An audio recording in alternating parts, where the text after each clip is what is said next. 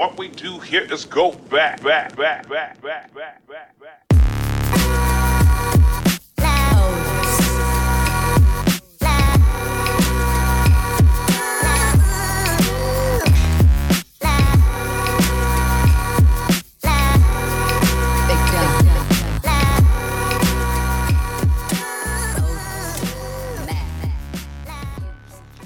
Welcome, welcome to the Hustle Sold Separately. We are a weekly podcast dedicated to doers, creators, entrepreneurs, hustlers, uh, innovators, CEOs, artists, you name it. Uh, all, every every imaginable path you can take, but for really all of you that are taking a very unconventional path at the very same time, uh, many of you are probably anti-status quo, doing things differently, drawing outside the lines, and playing outside the box you're not alone. You're very welcomed here. You're very understood here. I and any one of my guests would say they did things very unconventionally as well.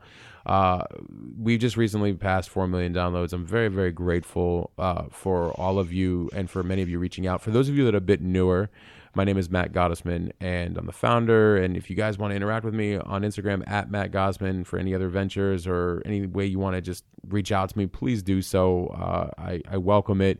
And of course, if you want to get in on the conversation of creativity, culture, and entrepreneurship at that intersection, at HDF Magazine. And of course, you can follow at Hustle Sold separately on Insta as well. And as you guys know, I bring on every week uh, really great guests that we're just having very insanely raw discussions about the journey and what we're learning about ourselves and what we're learning about, or like the themes that have been closest to us and that's been helping us move through our first venture, our 50th venture, or you know what we're building upon now. That's really expanding in, in efforts to really relay that to all of you. That we're all the same. We're all humans having human experiences. It's no different for anybody. Um, it's just the path might look different for each person, but everybody goes through similar and different things. And uh, so we like to humanize that. And I've got a, a, very, very good guest that I met, oh, maybe about three and a half years ago. ago. We're, we're going on a little bit of time, and I've been wanting to have him on really since that time, although there's been so many changes and so many things been going on. Um, so, uh, about a week or two ago, I was like, "You got to come on, you got to come on," and I was like, "Here, here's the link," and and I, and I got him to come on, and um, I love it because he's got um, you know two lives within a short time period of his lifespan in the grander, bigger scheme of things. Um, because uh, co- uh, my guest, first of all, my guest is is Costa Stoyanov, and he's co-founder of Uplifted Life and and transformation facilitator and executive and leadership coaching. He's an entrepreneur that started way back in 99 and probably even before then which is going to walk us through his his um, his journey a bit. And uh, and so I'm going to talk about because he had that life and then he had a, a, transformation and it turned into his newer life. And by the way it's all intertwined though. That's what I want all of you to realize that like everything that we go through sometimes we don't realize how that actually impacts our future self in a lot of a multitude of different ways right um, but we're going to be talking about, and something that's very close to him, and I, I love the way he worded it. He said, The best way to create a business is to not treat it as a business, but an outpouring of love. And um, before, you know, you guys wonder, like, okay, yeah, no, I get you, you hear love all the time. Not love like this, like, it's love in terms of when you're speaking from your truth and you're loving on your your colleagues, your clients, your processes, your um, how you deliver what you your products and your services to these people how how you better understand them how do you make it better for them how you serve like when you're doing all of these things your business takes off. If you're just tackling business like i'm going to make a business i'm going to do a business and make a lot of money you're in for a, a, a, whole other side of things, which with both Costa and I can both speak on from different parts of our life. But to give you an idea, because back in 1999, uh, he was a, a, wellness and fitness coach and consultant, and he was working inside a lot of the, the corporate world and um, helping them install uh, and set up you know wellness centers and gyms within the organization, if you will, right? And um, he eventually developed that into a, a full on company with other personal trainers that he then was dispatching to all of these companies in a multitude of places and whatnot. And in 2008, a lot of people remember this, no matter what age you are, um, between the recession and then the markets crashing. Um, as he says, 2008 uh, crisis knocked him on his ass. It knocked a lot of people on their asses, and it definitely I felt a lot of it as well too. Been went through all kinds of things. But from 2008 to 2009, he questioned his life a bit and had a series of miraculous and spiritual things happen to him. And that then led up to more today. And he's going to talk, we're going to talk about the, the journey here in a minute. But um, so basically, through his one on one coaching today and transfer, uh, transformation workshops and retreats, Costa has helped individuals and organization, organizations experience and express their highest potential for over 15 years. His style of communication is both refreshing, down to earth, which uh, it was the first thing I felt the moment I met him. Very grounding, um, helping to translate personal transformation and spiritual wisdom in a way that is applicable, relatable, and relevant to our everyday lives. Something that a lot of people are needing right now, or and hopefully the ones that have also had it already, we're we're finding it very good prep work. And uh, in a simple, easily digestible, yet extremely potent way, he nudges, guides, and supports others to move beyond their self limiting and blockages as they embark on the journey from where they are to where they choose to be. And he does so by helping them get out of their own way and reconnect with their purpose, wisdom, and potential of their highest self. This dude is a genius. So like, you know, you guys know, like I I, I love I love transformation and personal growth. Just want to put this out there real quick. Um, but I'm also very particular about where the information is coming from.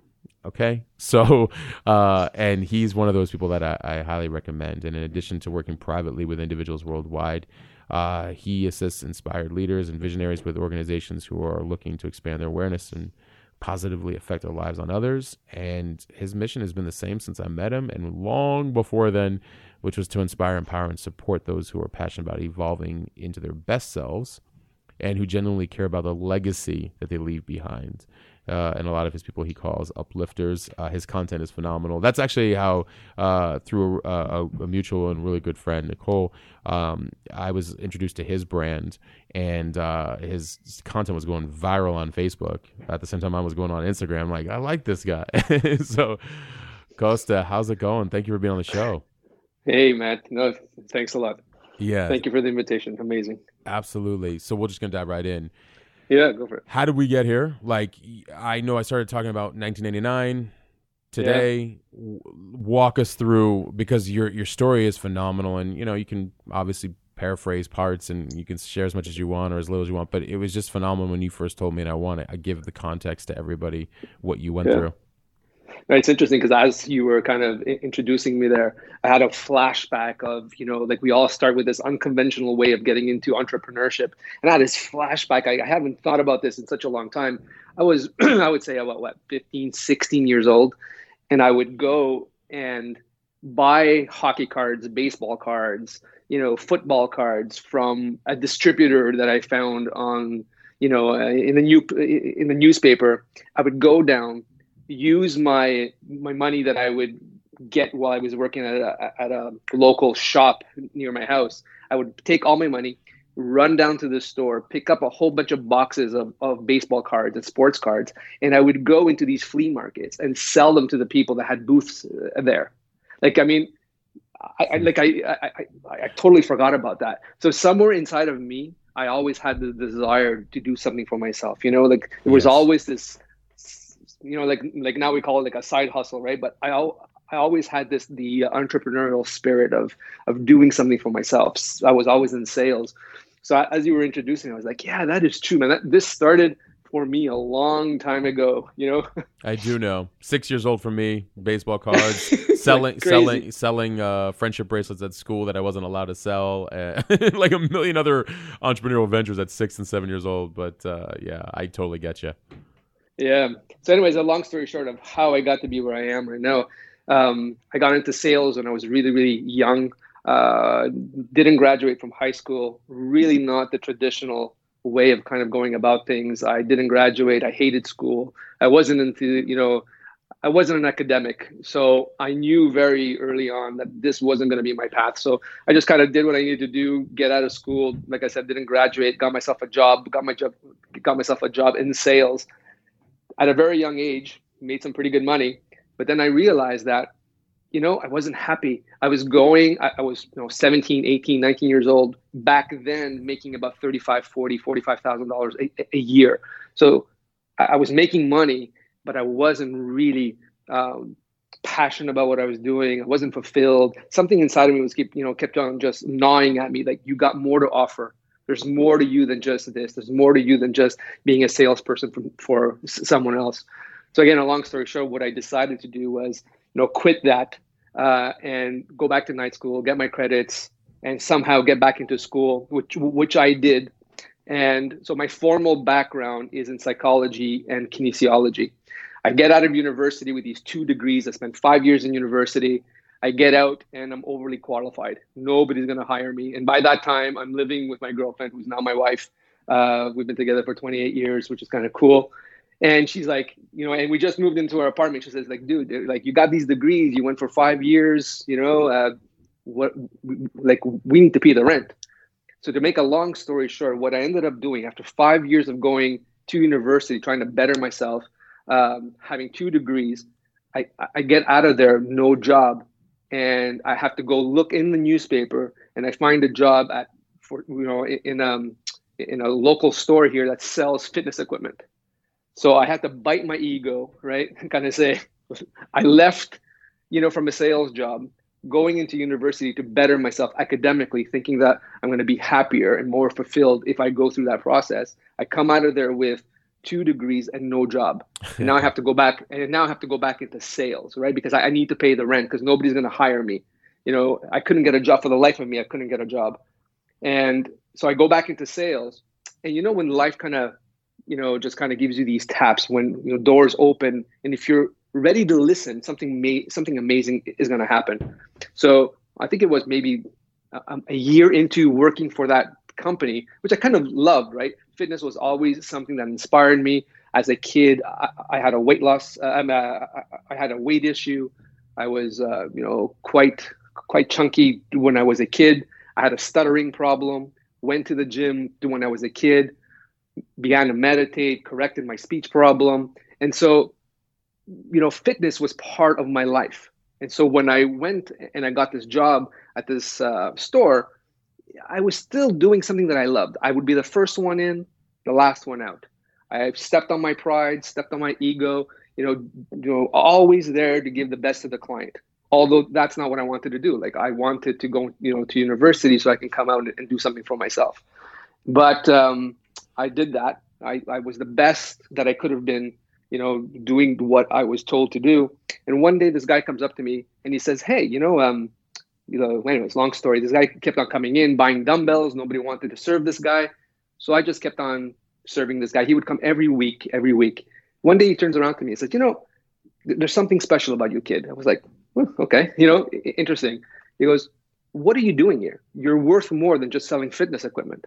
I'm like, Yeah, you know what? You know, this is my story. This is where I come from. He goes, I'm going to give you one piece of advice. And now it sounds, it sounds so cliche, but back then it was like, uh, a, he blew my mind. He goes, you're always going to work like this unless you figure out what is it that you truly love and that you would do it for free, but find a way of getting paid. And, and he took a dumbbell, you know, he took his dumbbells and he left. And that never, that, those, that sentence kind of like planted a seed in me. And next thing you know, I get the opportunity to become a personal trainer, to take my, my, my um, education and to bring it into, you know, the corporate world and so that that was how I got into the wellness and fitness and executive coaching in terms of wellness and, and fitness. Mm.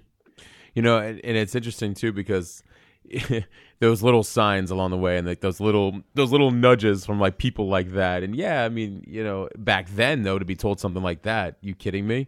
Nobody was telling us that publicly at that time. No, and, you know, and it wasn't a plan. It was like you know, I, I, just followed the yellow brick road. Like, you know, we needed uh, money. I, I, went to work. I, I, showed up. I did my best. I cared about the client. I cared, you know, cared about the people that hired me. I was grateful.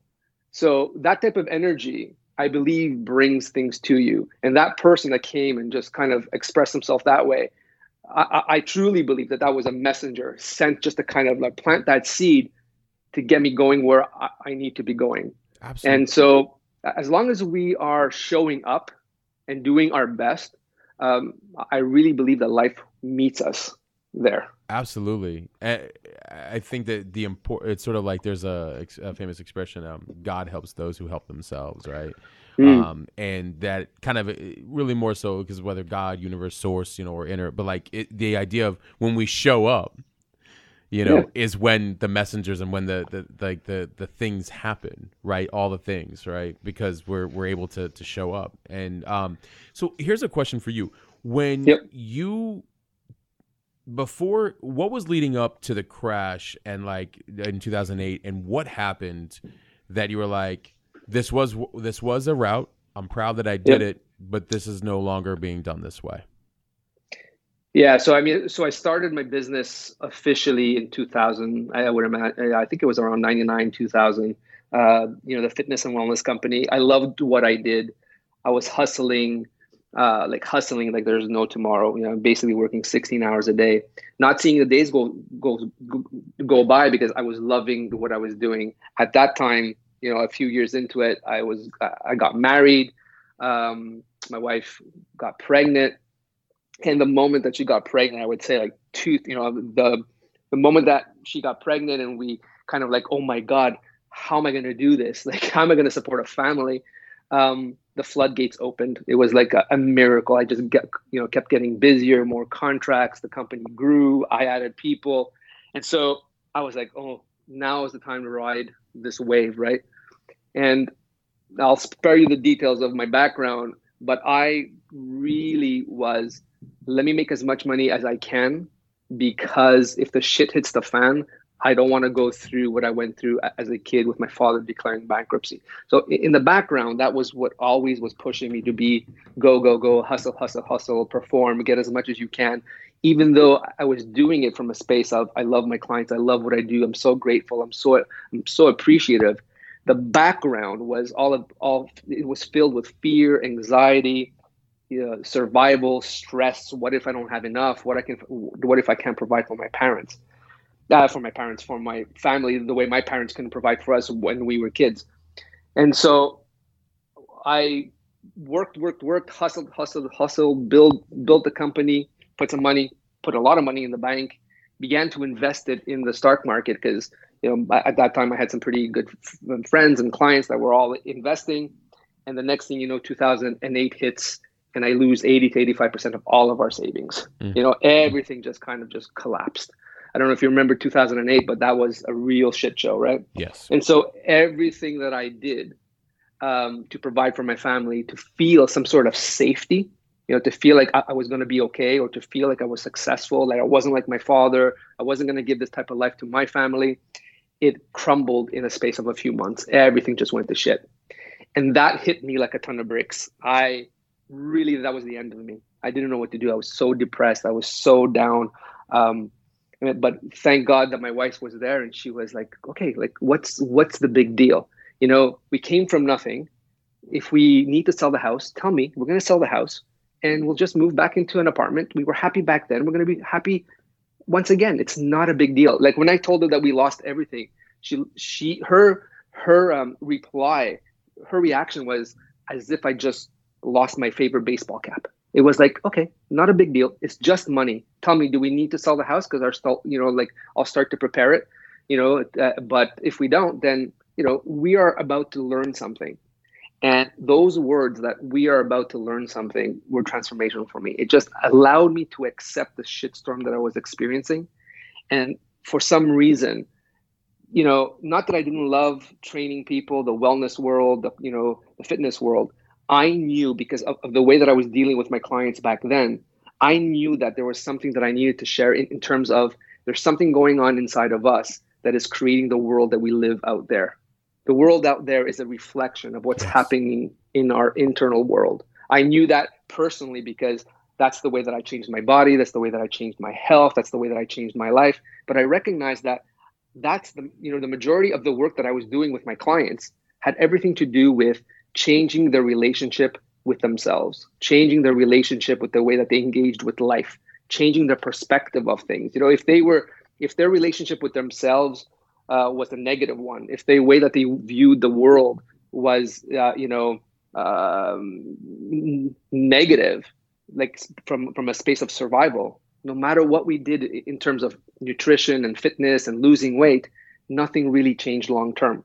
They would lose the weight, they would get healthier, the weight would come back, and they would still be miserable. No matter no matter what they attained externally, if they didn't take care of the internal world, nothing would truly transform long term. And that was the first thing that just kind of the first realization that blew my mind. It's like I want to bring this truth that has actually transformed my life into and share it with as many people as possible. And so I lost everything in 2008. By 2010, I had closed down my business, um, recognizing that I couldn't do the fitness thing anymore, but I was going towards this thing that I didn't even know what it was going to be. I didn't even know what I was going to call myself, to be honest with you. I was just there. There's certain teachings, certain tools, certain truths that I need to share, and I'm just going to go out there and see where life brings me. The first year of kind of being a coach or you know a life coach or spiritual coach or whatever you want to call it, I, I made 15 grand. Like I think I people pay me more with cookies and and and cakes than they did with money. You know. Yeah. Uh, but that's that's the way that one thing transformed it, into another. There was a calling that I couldn't turn off. It was like you need to let go of the, your old world. You know, um, the beginning of 2008 and all that shitstorm that came was to break things down so you can find your next breakthrough. And I just surrendered to the whole process. I knew what I was inspired to do. There was an internal ins- feeling of inspiration, of being of service and to share. Because because at that moment of time, many people were going through what I was going through. You know, um, survival, stress, having lost everything, a, a, a, lot of anxiety. And so the way that I managed to navigate the shitstorm, I realized was pre- preparing me to share it with others that were going through their own shitstorms.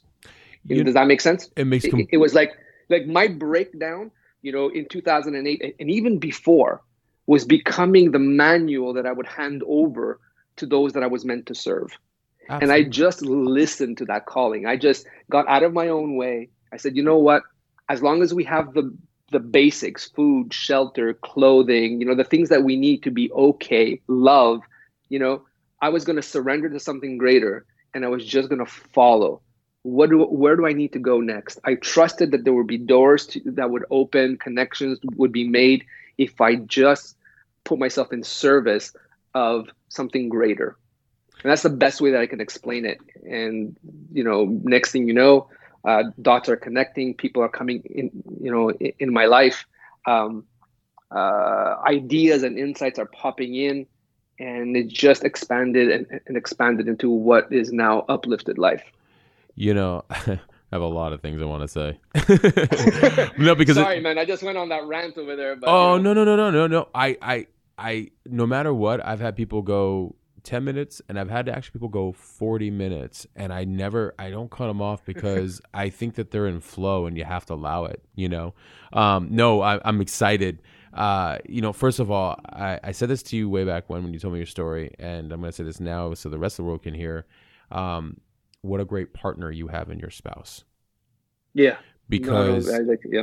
because it's nice to have a partner when we are in our own way that can simplify sometimes especially as, as, speaking i'm right now i'm just speaking as a man from, from a man to another mm-hmm. man that kind of wanting of like because of the way sometimes it's instilled in us like we will take care of things we will we will we will you know we'll set things up we'll you know all of these narratives that are in our head yep. sometimes that only sometimes even end up taking more control over us um, and so to have a partner that that is the way she is and was and you know spoke to you the way she did way back when um, how fortunate to kind of give you that perspective in a moment when you know um, we lose that quote unquote security that gets thrown out in the in the world oh, yeah. you know because that's that's the the narrative a lot of times like oh you know you're an entrepreneur oh you're this are you going to be a secure man. It's like, uh, well, my character says I am that I'll be able to adapt to any uh, life uh, that whatever throws at me. But thank you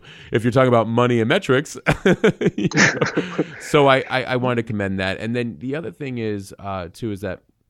Uh, and thank you for being very open and vulnerable about you know the the, the process. Um, I know anybody listening is is hearing you say you got to let it all go and then trust each uh, you know intuitive decision that was happening about where to go next. That is where the majority, if not like ninety nine point nine nine nine nine percent of the people fail not fail, but like struggle. I should say struggle with that because it is a hard thing to let go of your old narrative. Now, I've I've since we've met taken yep. tremendous strides in doing that, and actually started embracing also having a lot more fun with life. You know, like I felt bad. I was like, when did I stop having fun? you know, but but for anybody listening, uh, talk through a little bit about that process. Like that letting go is not always an easy thing. People hear it all the time. Yes, yes, I know. I need to let it go. What does that really mean? Like what what are, think, what are some of those things that you're doing in those moments? Yeah, I think you can let go once you have a expanded level of awareness about what life is all about, right? And so I had firsthand experience of living the life that people told me that if I lived it, I was going to be happy. Mm. You know, be an entrepreneur, you're going to be happy. I became an entrepreneur. Be successful financially, you know, and you're going to be happy. You're going to feel free.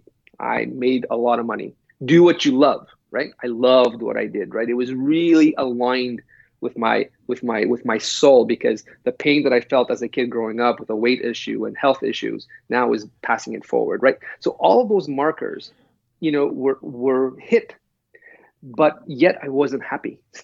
You know, the more money that I, I made, I, I, was comfortable, but I wasn't happy.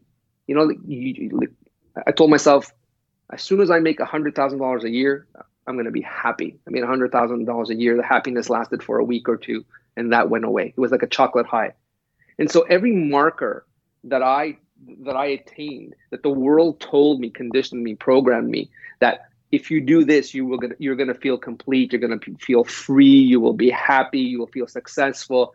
None of it lasted. It was mm. all bullshit. And this is just personal, right? And so when everything fell to shit, I, I realized that I spent all of my life controlling the external variables to be the way that I wanted them to be in order for me to be happy and to feel some sort of self worth, recognition, value, safe.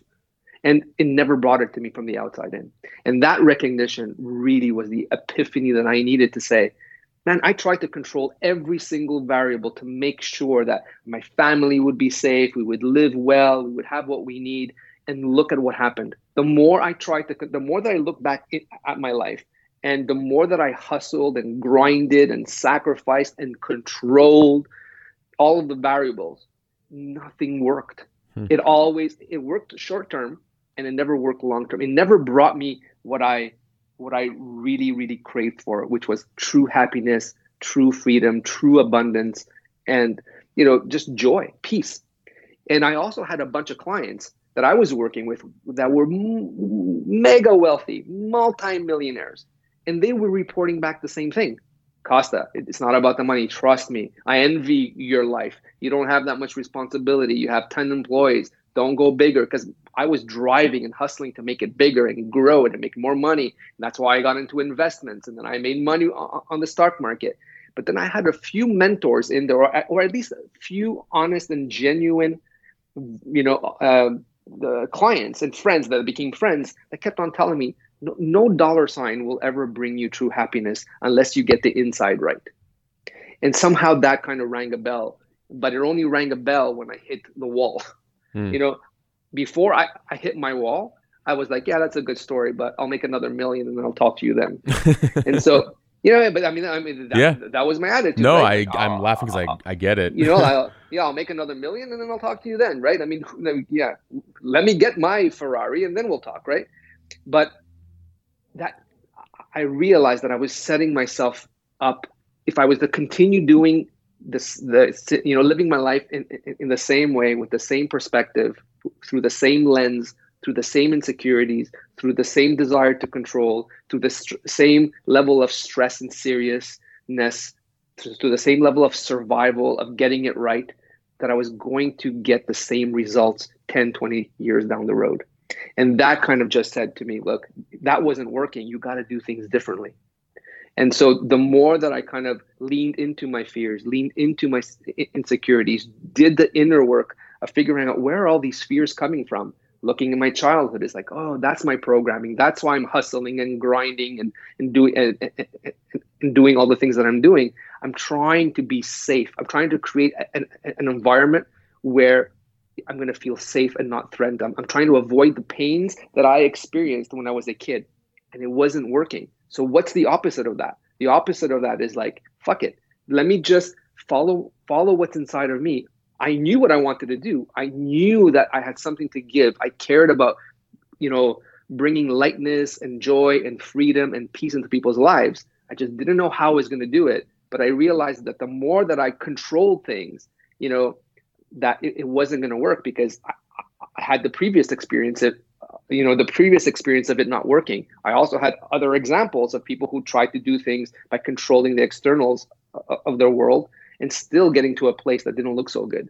And so the surrender and the acceptance and the letting go, but trusting and, and taking action, of course, was kind of almost driven into me through experience. I like that you looked at a lot of the um, a lot of the the triggers and the childhood. You know, where did it all come from? Where did it stem from? I think that when when people slow down present company included, meaning me. when uh, what I what I had noticed is when I started to slow down and I started to really like look at different times of my life, like where did that just the ability to slow down and say where does that come from, dude? Like I I, lo- I love you, Matt. Like where does that come from? By the way, I so for anybody listening, just because I I, I have to credit you and I've credited you before, but um, recently, somebody even reached out to me about this because I spoke on it a long while back. But um, making friends with your ego, you were the one who actually ended up taught, uh, taught that taught me that when we had our, one of our first calls uh, way back when, which was that whole. Um, the you remember you the way you put it to me was Matt, you can't get rid of the ego. That's not like something that's just that you just get, yeah. and, and, nor do we nor do we want to. Which I want you to expand on it to to everybody that's sure. listening. Um, but you you said nor do nor do you you want to get rid of. That's not really what it's there to do. But you want to have a relationship with it. And yeah. I ended up learning from that. That was a very important tactic to me because I would basically, when I would see my ego act up, I'd be like, "Hey, listen, I totally get you, dude. Like you're trying to protect me. Of course you would. You know what happens with like you know shit hits the fan and this and that and that. But can I ask you, ego? Like, can I just ask you, like, you and I kind of want the same thing, right? Like we want this as an outcome.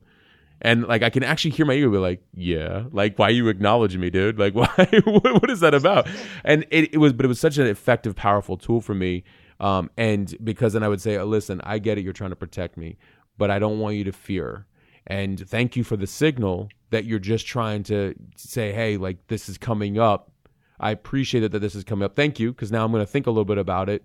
But I still to move forward the way I know we need to move forward. This is what we're going to do.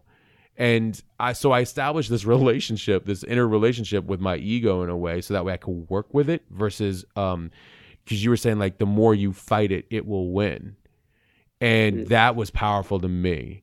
And so I'd love for you to talk about that, you know, because I thought that was eh, so impactful but I, I believe that the reason why, to tie it all in, of course, is the reason why people have a hard time of letting go and a hard time asking themselves those questions and a hard time of like taking a, a, a, more inner look at their themselves is because of this weirdly subconscious or conscious uh, attachment to their ego that they don't even realize is actually happening, or is that it, or their ego driving them in the way that it is.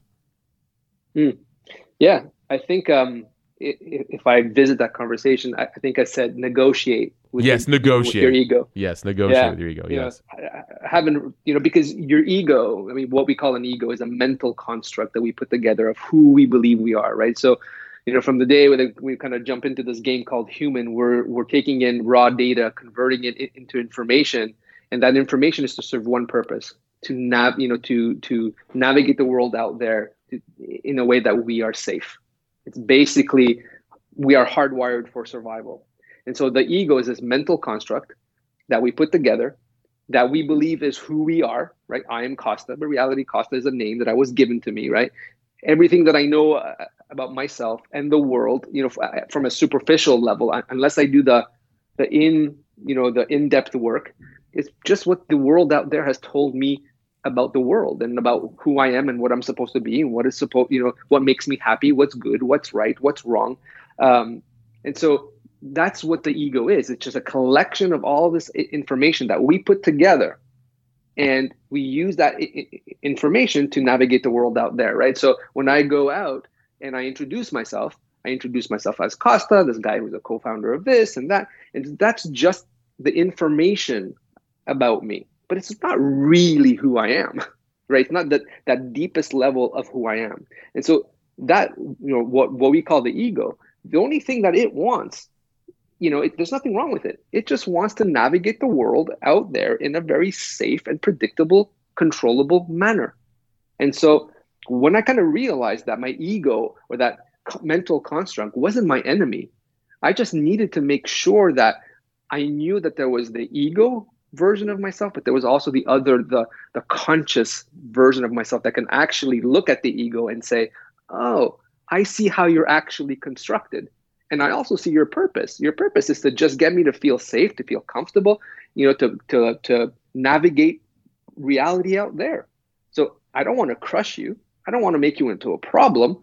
I want to befriend you. I actually want to negotiate with you. Like, what are you worried about?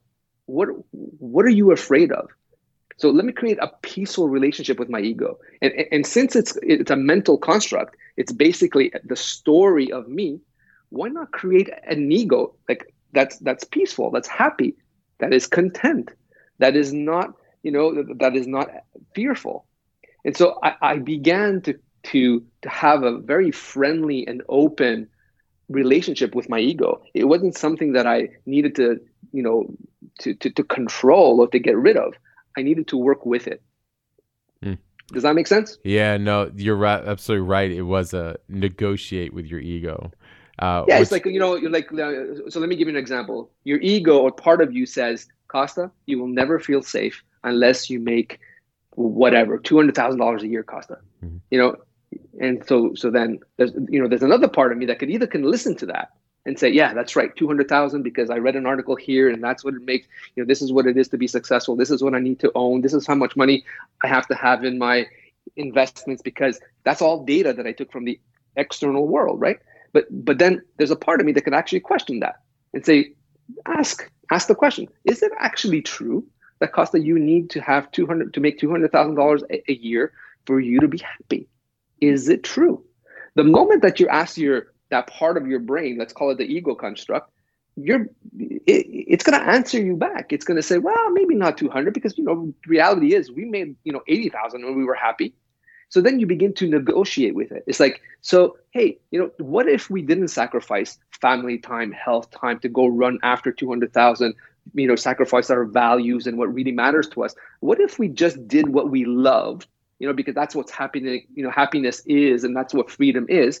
And if we make 80 grand, we're cool. And, and then that part of your brain says, okay, cool. So we are like, so, so you engage with it.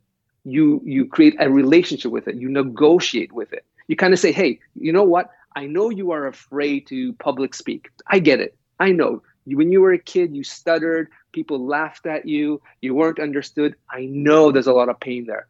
But you know what? Let's get up on stage and if we fall face first and nothing works out what's the biggest what's the big deal they're going to laugh so what ready to get on stage and when you take the time to negotiate with your ego, to make it feel safe, it's going to follow you. It's it's an extension of you. It's just that part that that you use to play in the world of 3D, in, in the world out there. It's not your enemy. But if it's operating independent of you and it's hmm. operating through fear, anxiety, worry, survival, stress in the future with you know with anticipation and the need to control, then it runs your life. And, and an ego that's constructed that way will bring misery into your life. That's where that's the problem. But if you have a healthy relationship with your ego, with your ego, if you understand what your ego is, it's not a problem. I love that. Um, because we you know allowing it to operate independent of us is usually where the uh is usually where the, the hiccups come along you know? Uh, exactly. It's when that voice inside the head takes over. Yeah. And you believe yourself that you know you're the voice inside the head and you don't even question it. And so that voice inside your head if you know the makeup of it it's going to talk shit 75 to 80% of the time. It's operating through you know, the negativity bias. It's operating through, it's trying to keep you safe. So it's always looking at what's missing, what's wrong, where's the potential loss, where's the potential pain. And if you listen to it, you get hijacked by it, where there is no higher level of consciousness, and it's your ego or the voice inside your head that's actually calling the shots. You, you're not fundamentally free, and you will never actually be happy. Well, and what's interesting too is by breaking it down that way and negotiating and getting yourself into a place of freedom and happiness expansion actually happens almost concurrently from doing that because it's sort of sort of like uh, I mean the one of our last guests brought up I didn't know realize it was a, an ancient Japanese proverb I just knew it's something that we if we slow down we can actually speed a lot of other areas of our life up and um, sure. you know and in doing so it's interesting when you hear about what, what, you're saying with negotiating with your ego, yeah, yeah, actually, I would be cool with 80. Cool. And now I'm, I'm going to have more time and some more freedom, and I'm uh, I'm going to be spending time with, with family, and that feels really good. When we are in a heightened state of the way we feel, we actually end up attracting more and bringing more and being able to handle more, but not in a stressful manner, but in in a manner that was already well received because we had already had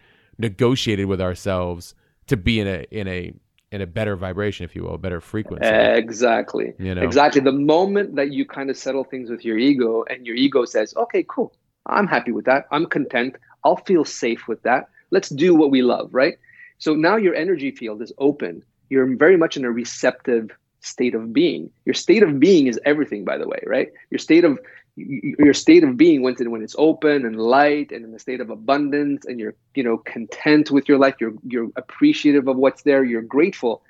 The the magic that happens is you you know you want 80 but you get 180 and you're like i don't even believe it but you didn't expect it. It was like you know i i was sincerely happy with 80 i love what i do. I care about my clients. I care about you know i value the fact that i have a lot of time with my family. I value the simplicity of, of life you know i'm, I'm truly like you can't bullshit yourself right?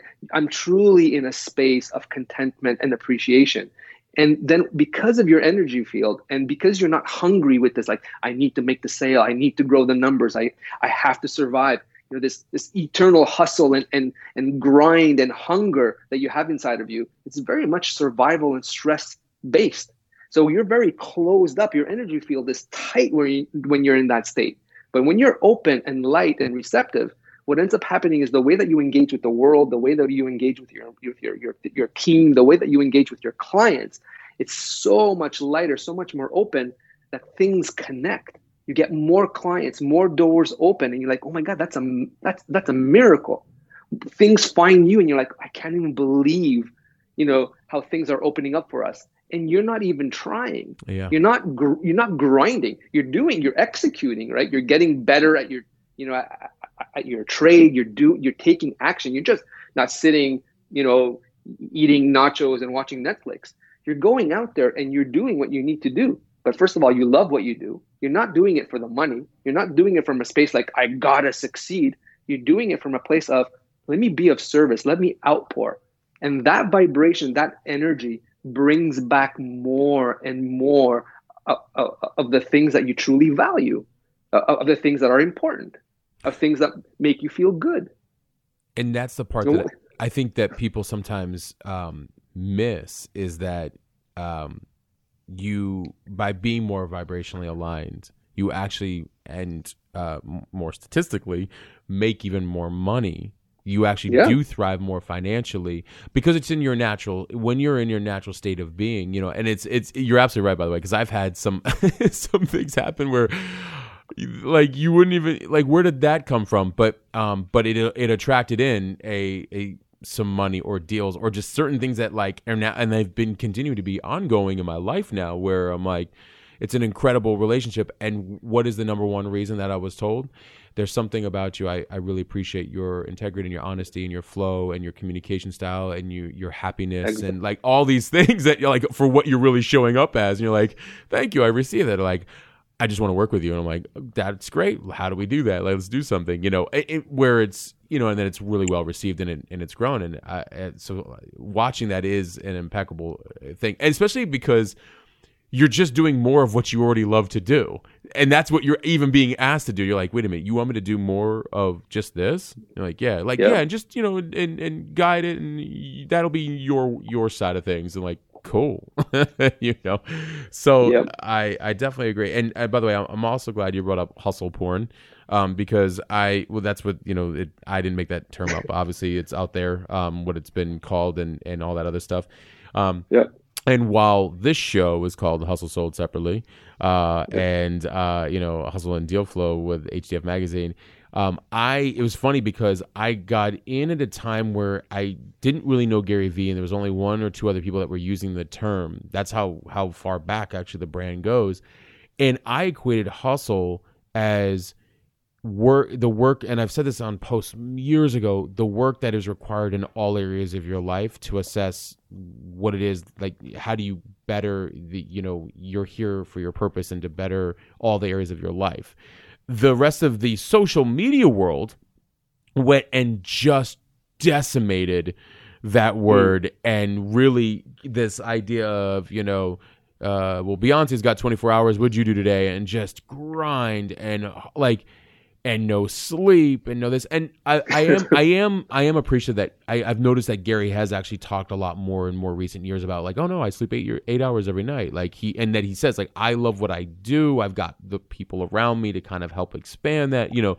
So he, yep. he's definitely talking a little bit more about the inner but I I too really I, I was not a fan of that narrative um, because if all you're doing is hustling and constantly grinding it out you're only making decisions based on everyday, uh, which is somewhat of what I've talked about with meditation and other things. But you're only making uh, decisions based on everything that has led up till till now. You're not actually like sitting and slowing things down and being present and setting things up for where you're heading. You're just operating from a place of constant like past anxiety and stress and all these other things that will never you you will forever be in a hamster wheel in that way. Exactly. So exactly, exactly, exactly. And so you know, the definition of hustle, if it's hijacked by an, an ego that is based on survival, me, mine, more, where I am is not enough. Mm. If it's, mm. you know, if, if it's hijacked from a level of stress, scarcity, lack, then it's going to get converted into grinding and sacrificing and pushing. But think about that energy. Like you're in a constant war all the time. Oof. Hunger. You have to be hungry and you have to be hungry how many motivational teachers we, we do we hear is like you know they they glamorize the hunger the hustle the grind. Right. and you're like fuck man you're you're in a war all the time. Didn't you become an, a, an entrepreneur or you know to kind of move towards freedom and joy? I mean that's that, that's what you wanted. But by by letting your ego you know define what hustle is you know and not correcting what's going on inside of you you're always going to be caught in this perpetual ham- hamster wheel. You're always going to be grinding. No matter what you attain, you will always feel hungry. Could you imagine living in a constant, t- you know, a state of hunger? That's called survival, man. That's yeah. not where I want to go a- as a human being. And but it's glamorized, you know. And the reason why it's glamorized and the reason why it catches on is because you know the people that are marketing that they understand that we are operating from a survival brain that's that's hardwired for for survival. And so that type of language, the warrior, the hustler, the grinder, the go-getter, very much sticks to that part of our brain. And we can sell anybody anything when we tune into that part of their brain. We, we make them feel like they're not good enough unless they're working 16, 17 hours a day, unless they're grinding it out, unless they're doing what they need to do. They need to sacrifice. Because if you don't sacrifice, you're a pussy, you know? But yeah. then, I mean, think think about that.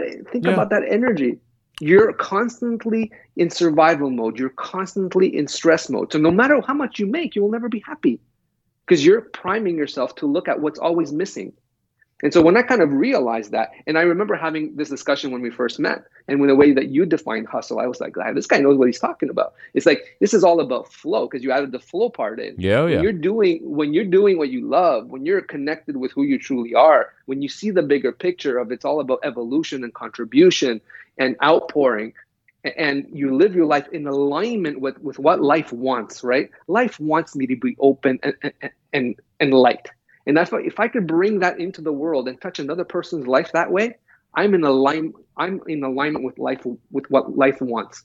And I know that if if I'm in alignment with the universe or life or whatever you want to call it, I'm going to be supported. I don't need to sacrifice and be hungry and hustle and grind. Yes, I need to get up and do what I need to do, but I will do it with that flow. I will do it with a sense of inspiration. I will do it from a space of meaning and purpose. And there's, there's going to be a, playful, a playfulness to me. And if the moment that I lose that playfulness, it's over. The mm-hmm. more, the moment that I made the the the game into a serious game, I know that I'm just going in the wrong direction. I just drifted. And so I just conditioned myself and programmed myself and practice to value my, a state of being that is flow. And mm. from that state of being that is flow, that is open, that is playful, you kind of hustle, you know, like you get up, you do your things, you have your routine, you, you like you pick up, you, you know, like you make you you you know connect the clients, you read, you do something to to evolve your vision towards your vision. But it's fun. It's exactly it's fun. It's playful. It's inspirational. You can't even turn it off. That's off. I mean, there is no work and life. It's like your whole. This is your life, and so this is what you know. What I bring to the entrepreneurs that I coach, you know, and what uplifted life is all about. We get called in to work with you know executives and companies and organizations and people that kind of understood that that say you know what unless my team or my leadership or the company culture is not one of openness and lightness and trust and joy and inspiration and safety and connection and meaning and purpose. No matter what we we're going to accomplish it's never going to be enough. And so the entrepreneurs that we work with are like you know i need to get my own head on straight and then i need to get you know the head of my leadership core and that's going to have a trickle of you know a trickle down effect. And if we create if, if we create a company with this type of mindset or this type of philosophy this type of culture they realize that performance goes up profits go up everybody's having more fun they have a significance to what they do and it's not about what can i get how much more can we get how can we beat last year's numbers it's like how can we become better how can we contribute how can we have more fun and when they build that into their organizations, the magic that happens is profits go up. But that's the that's the byproduct. Yeah, you know, there's a lot of um, uh, you know, and I don't know if you have you heard about the whole conscious capitalism movement. Sure. Yeah, yeah, yeah. yeah. It, has been around for a minute, and it was interesting. Uh, a friend of mine uh, from years ago, he was showing me the studies um, because he's part of the board here in, in Arizona, and um, he was showing me the studies about when there's more um, playfulness and self awareness and um, knowing uh, having a, a, strong inner um, core, and um, then you it bleeds over into your uh, employees and sure. and they're around that, and that you're constantly doing what you love for the customers. Um, longer customer retention, longer retention of employees, higher productivity, higher efficiency, higher profitability, less waste. Like, and he is interesting because he actually showed me the, yeah. he showed me these case studies. These were case studies um, that were showing the difference between your traditional corporate America or just corporations in general, and then your more conscious capital based type of uh, corporations. And it was fascinating to watch the to see that the uh, the statistics so drastically different um, and then and then that also bleeds over into their overall health and wellness of the, of their people all involved, and and and a whole other reason why that they these companies were blasting off is because of that you know all of those components right? And so it just kind of really just goes to show you that um that you can't like it's okay to to be to to tackle all of these things and to be vulnerable and to get into you know why we do things and to understand emotions. And don't worry mr and ms you know ceo you're going to be even more profitable. like, don't worry, yeah. like about you're not letting go to not care. I think that sometimes is the issue. Is that and and that's where the hustle stuff sometimes comes in. Is that and you get a lot of people who are like still really. I love the ones that are like constantly yelling, and I'm like, look. Are you just trying to fill the holes? Like I, I get it. Like you're right. It does take a lot of work. Absolutely, it takes a tremendous amount of work. And I would never, I would never um, devalue that because I, I believe in work integrity. But what you're but make sure that you're not preaching to fill holes, but you're preaching about the integrity, the importance of doing great work for the things that you really believe in, and that you're not losing an identity, you know, and trying to gain one, but that you're actually it's in reverse. You're you know you're letting go to be exactly who you are, and I think that that when that that's you know happening um, that's really magic. And then there was something else that you were saying earlier. I was trying to take enough notes while you were talking but um, we'll I'll, I'll we'll come back to it. But it was just um, that uh, some of that just well let me know your thoughts on what we were just talking about there and then i'll get back to that point. Yeah, no, I and you're once you once you recognize that you're not sacrificing profits, you are actually going to increase profits. And once we like this is from from personal experience, then then I brought into the companies that we work with and the executives that we work with. Once you kind of see the um, the byproduct of executing in that way or training your yourself and your leadership group to expand their level of awareness, to understand human psychology, to understand how we are made up, to understand the most sophisticated computer that's in, you know in between our two ears. Once you understand how it works, it all begins to make sense, and you're like, it, it is an impossibility that we're going to get the best out of our people, that we're going to bring them to their fullest potential, if they don't know how to emotionally stabilize themselves right? If they don't know how to lead themselves emotionally if they can't find that inner peace if they can't come from a bigger perspective if they're not inspired by a common purpose and a mission if they don't feel recognized seen valued if they're not given the opportunity to contribute if they're not given the, the opportunity to to to feel trusted and to grow you will never get the best out of them because they will be working through a contracted state of being a very much like go go go perform perform perform. And that creates a lot of tightness. And when you are in the stress response when you're operating from the survival brain you can't be creative. You cannot be the you know the most collaborative version and outpouring version of you because you're busy running around from you know running away from internal lions and tigers. You're going to go very much into a silo and so when you begin to connect the science part of things and say, in order for us to thrive as an organization, each and every member needs to thrive because what is an organization? It's the collective, you know, um, you know, pieces of all of its individuals operating at a higher level. And if they operate at a higher level, so will the organization. And when you kind of break it down to say the old way of looking at things, where you push, push, push, motivate from, you know, ex, you know, you know, from the outside in, threaten and you know create an, an unsafe environment, external environment that feels unsafe, then you might get some sort of short-term success, but it will pale in comparison to That's what true. you will get in terms of success when you create a different type of environment that is based on you know compassion caring empathy trust recognition value you know um, togetherness oneness when you have a bigger pur- bigger purpose. And if you can teach your executive team or your leadership core how to create those states inside of them how do how do can they manage you know their internal state no matter what the externals look like. And if they can create an internal state that they are in more or less in control of where they can be more resilient more calm bigger pictured self-aware empathetic to what's happening around them and to what other people are feeling, then they become better leaders. And better leaders lead, you know, through through uh, influencing others in a positive way, not in a negative way. So you're creating an environment where the byproduct of that is going to be success.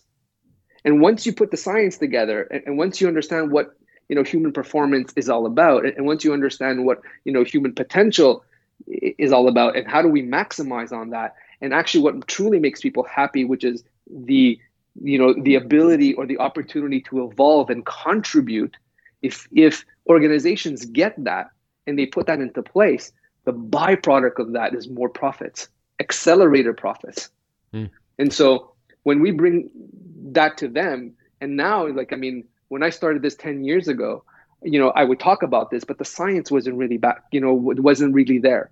Now I can go in and say, hey, by the way, when your brain is operating from stress and survival, your output is like this, so small.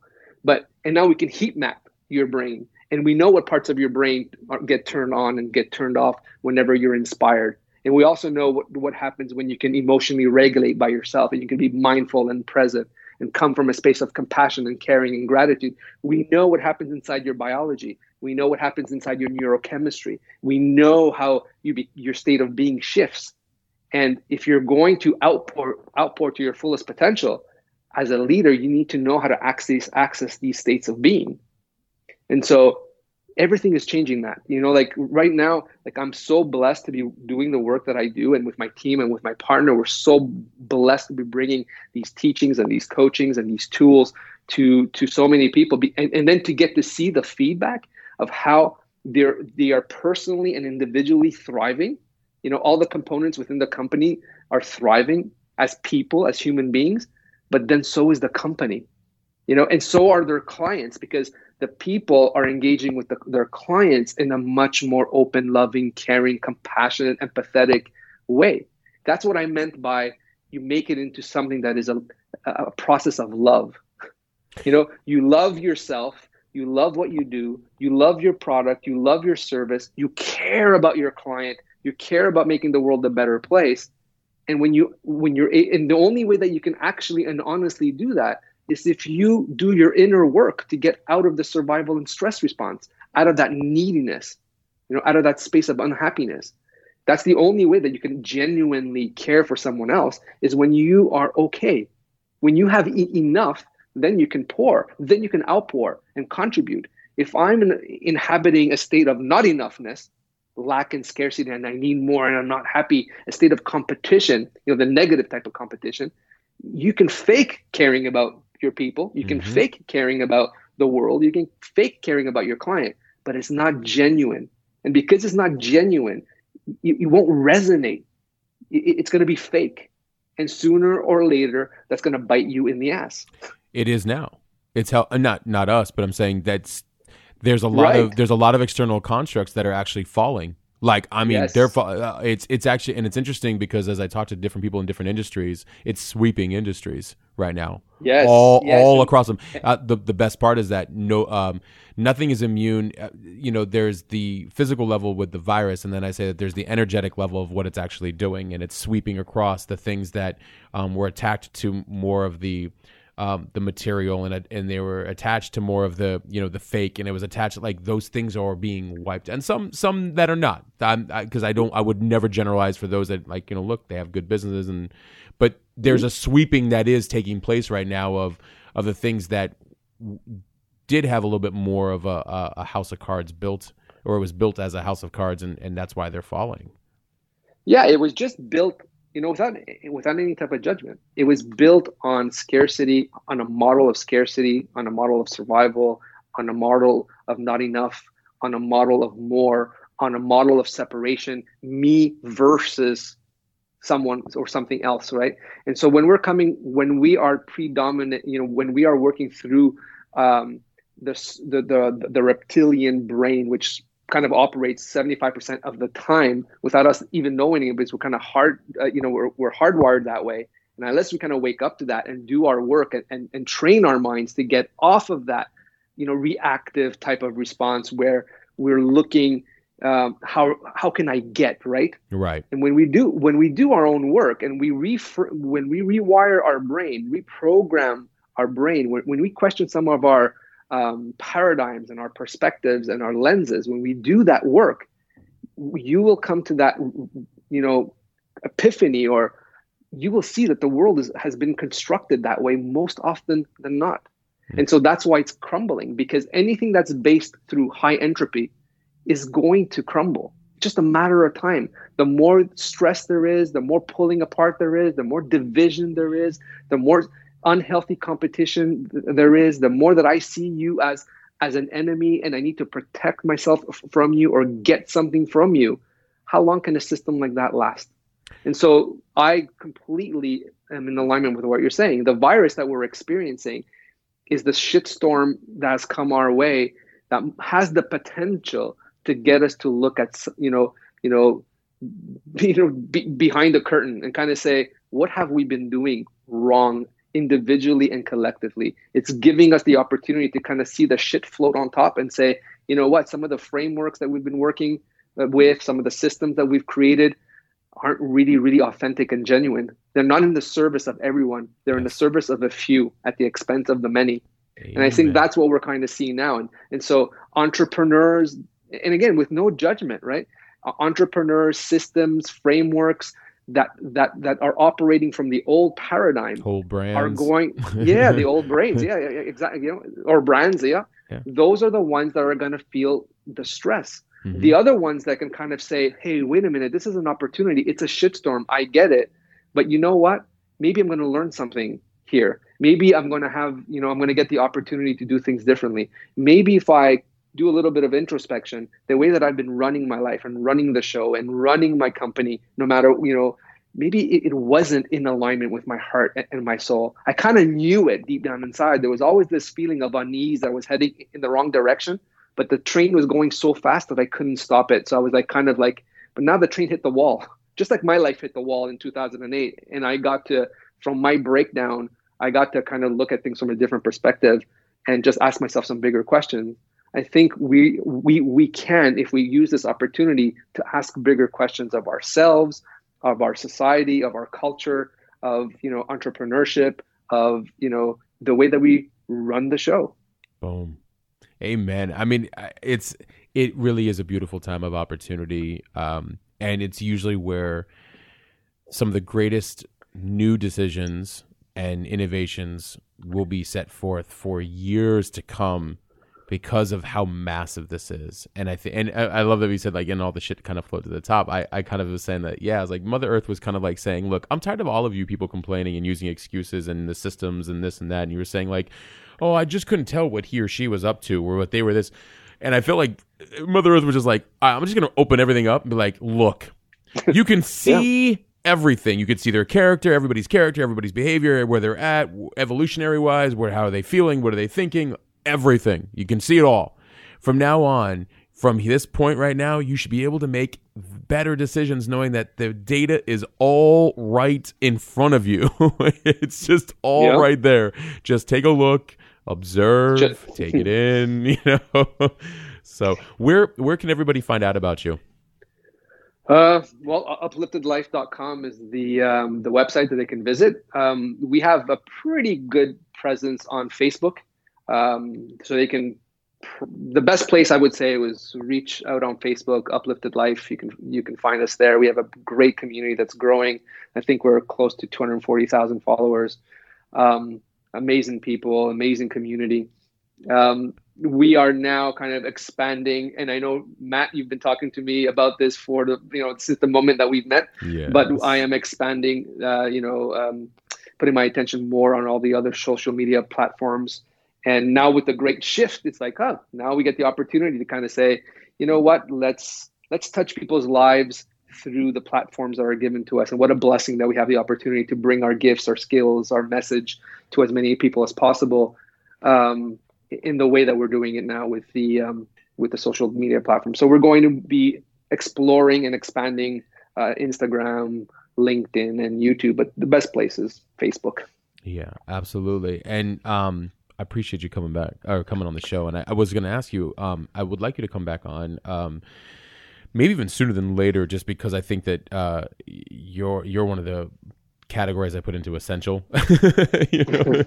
but uh, but I always I welcome every every person back onto the show. Um, one because it's a journey driven podcast, and two because the journey never ends, and three just because I love my guests. So I I, I want you to know you can come back on anytime, and um, you know I'm grateful for you. And yeah, you know it's it's so interesting. Some of the conversations that we had so many years ago, and like now actually seeing them all around us, and what what they mean for us and for others, and, and as we work through all this stuff um, you know, so so much opportunity more than ever, um, and and so much more opportunity. Like, it, it's interesting to me watching as people go. You know, again, you and I were joking before we started about like, you know, is this what you're doing with online and this and that? I'm like, yeah, like, and they're like, I can teach like in like as many countries as possible. I'm like, yeah, bing, you know, it's like exactly. you know, but but I love seeing because you get to see their passions be like, oh wait a minute, I'm like, there it is and they and they can see how much further than before that they were able to do things. It's just that they were tackling something that seemed a little scary, like technology. And I'm like, it only seems scary until you start doing the work, and then all of a sudden you're like, this isn't so bad, like everything else. So, uh, yep. but um, I'm grateful for you. Um, and you know, thank you so much. And, and kick back just for a second, you know, because I want to Yep. talk with you here for a second offline. But for everybody listening, Costa Stoyanov, you can find him on Facebook, upliftedlife.com. Um, he's got an incredible community. I remember when he was it's just well, I, I met him when the community was having a fast trajectory, but it was still newer uh, ish. But um, he- he's been at it for quite some time, and uh, just a very uh, amazing human being. And I, I really appreciate and respect all the work that he's consistently shown up for doing, and then how many um, entrepreneurs and executives and people around the world that he's been helping. Um, and you don't have to be an entrepreneur or an executive, just so you're you are aware of this. To connect with him, he's approachable. you can literally email the guy. Uh, just be respectful, as I always tell everybody. um, but uh, thank you for being on the show, and uh, and for everybody listening, thank you for for following and for all of the ratings and reviews. Uh, for Costa Stoyanov, for myself, Matt Gottesman, and the Hustle Sold separately, we are out.